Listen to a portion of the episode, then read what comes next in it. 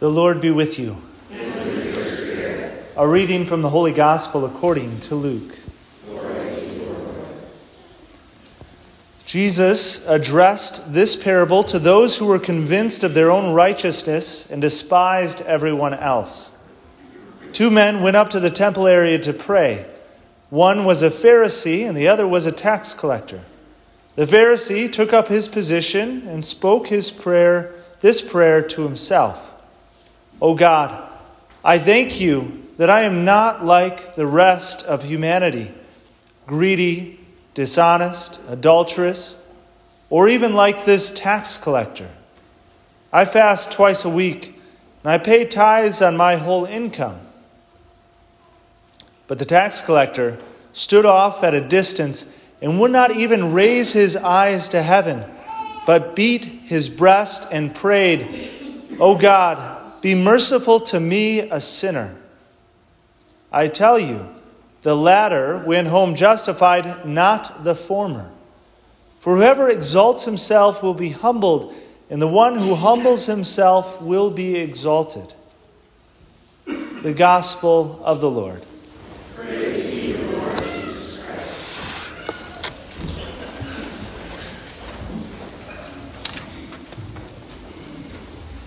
We've all heard this story before, and we've heard many stories like it. Stories where there's these two different uh, protagonists, two different people. And of course, we who have heard the gospel many times, who have heard Jesus' story and see the way that he interacts with the different people, make certain assumptions, right? We hear Pharisee and we think hypocrite, somebody who's really bad, right? Right away. Um, and we hear tax collector and we're like, oh, this is a good person. This is somebody who's right, right? But that's not what we should actually hear right away. Right away, we should hear the Pharisee and actually have somebody that we connect with in some way. The Pharisee was inherently not a bad person or a, or a bad thing. In fact, in the day, right, they were, they were the highest, and, and we shouldn't just write them off right away. In fact, we hear that the Pharisee today, right? He says, I'm not greedy. I'm not dishonest, right? He fasts. He gives tithes on everything that he has. He does a lot of good things, right? In the culture around him. And we hear the tax collector, and of course, we always see the tax collector and we know the way that Jesus interacts with them, and we kind of maybe identify with them or, or maybe connect a little bit more with that, but we shouldn't. The people of the day, when they heard tax collector, they heard the worst possible thing, right? The worst person, the person who was greedy and dishonest and stealing from his very people, right?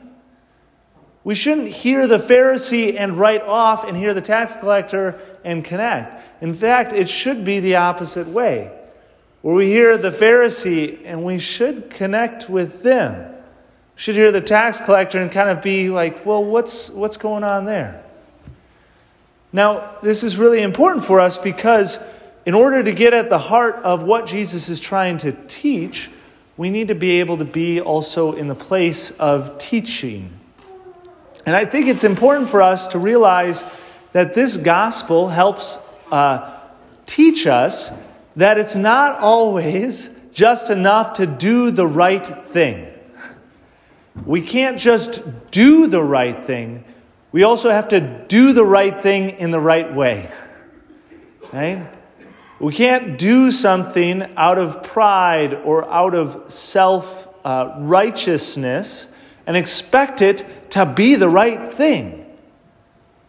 We also can't expect that every single one of our failures is an utter failure that can't be redeemed. We realize in this gospel that although the heart isn't the only thing, right? That it doesn't mean that if we do something wrong that it makes it right because, oh, we had the right intention, right? Intention isn't everything. But it is a large part of what we do. And we need to distinguish between the difference between pride and humility in the actions of what we do. Now, we've been uh, trying to focus on in the month of October within the liturgy. And within the liturgy, we have lots of things that we do. But do we always do them with the right heart, or in the right way, or the right intention, or with what God actually desires us to do. And I would say, although we might at times try, right, we always need to constantly evaluate ourselves, not so that we beat ourselves up more, but so that we can properly go to God like the tax collector, asking in that right relationship with God, realizing that we're not dictating uh, the world to God, but that we're receiving from God many good gifts. Now, for myself, I know uh, when I approached uh, the liturgy or the Mass uh, as a kid, I don't think I always had quite the right heart. I remember one of the first ministries that I got to do was I got to start altar serving around second grade. And I was really excited because that was something that older kids did. And I really liked it when I started to do it because it made Mass go by faster. And so I wanted to keep on doing it because I was like, hey, this is great. I get to do something. Kind of takes my mind off of having to try to pray or pay attention or be good, right? I had something to do, right? But I didn't put my heart into it in the proper way. When I got a little bit older, I, I, got bored of serving, and I really relished the opportunities on occasion. A Boy Scout troop would take over all the different ministries uh, at Mass, and the older boys got to usher. And that was a really prized position. And I was really excited when I got to do it uh, because it was a great opportunity to be able to do something and then sit in the back of church and not pay attention and get to talk with my friends. I don't think that was quite the intention of the ministry, right? That wasn't exactly the heart of what it was. I was doing something, right? I was engaging in the Mass and the liturgy by doing something, but I wasn't doing it in the right way. I was doing it in the wrong way, right? And ultimately, it was harmful for myself and for those around us. Now, we as a parish have, uh, or for Mass, have many different ministries that are needed but not needed. At the heart of it, all the different ministries that we have in church are important, but not absolutely necessary for the holy sacrifice of the Mass to happen.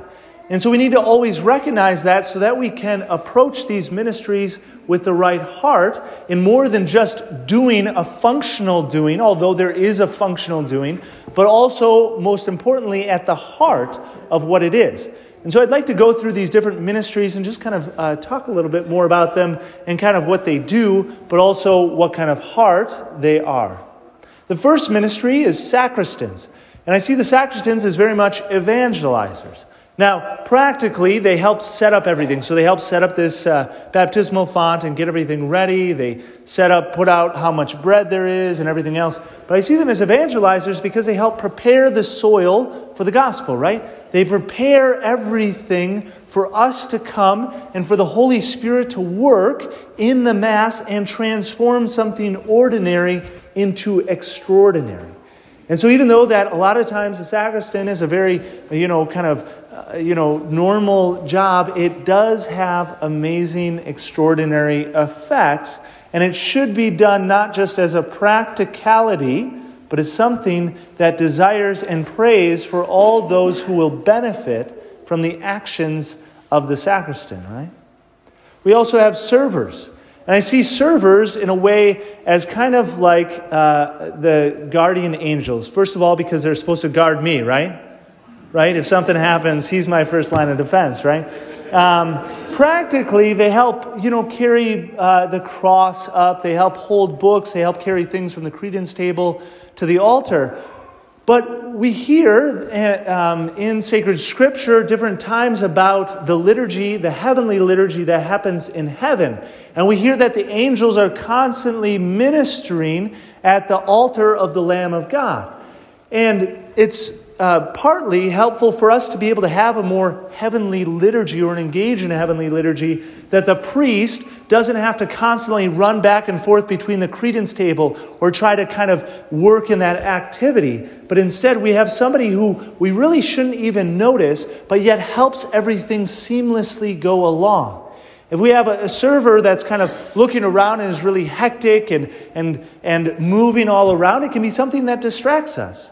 But if it's a server that's engaged in the Mass, that's praying, that's attentive to the holy sacrifice of the Mass, attentive to what's happening, it can also help us to remind us to engage and pray in a greater way, right? We also have greeters. Now, the greeters are something that's kind of interesting. We kind of say, well, are greeters a ministry? Are they really needed? Well, why do they have? Well, practically, they help welcome people, right? They help hold open the door. Well, we, we can hold open the door ourselves, right? We can open up the door, or, you know, we have been here probably before, and so we know where to sit. So, what's the point of the greeter? Well, I think, again, in the heavenly liturgy, we recognize that within the heavenly liturgy, when we get to heaven, uh, what will it be like when we get to heaven? Will be everybody else will be doing their own thing, and then when we get to heaven, we're like, "Hey, uh, am I in the right place? Is this where I'm supposed to be? Uh, I don't see anybody." Right? No, that's not how heaven. That's not how we imagine. I don't think that's how heaven will be. Instead, when we get to heaven, right, what will happen? Well, the multitude of angels and the saints will be there to greet us and welcome us into heaven. Right?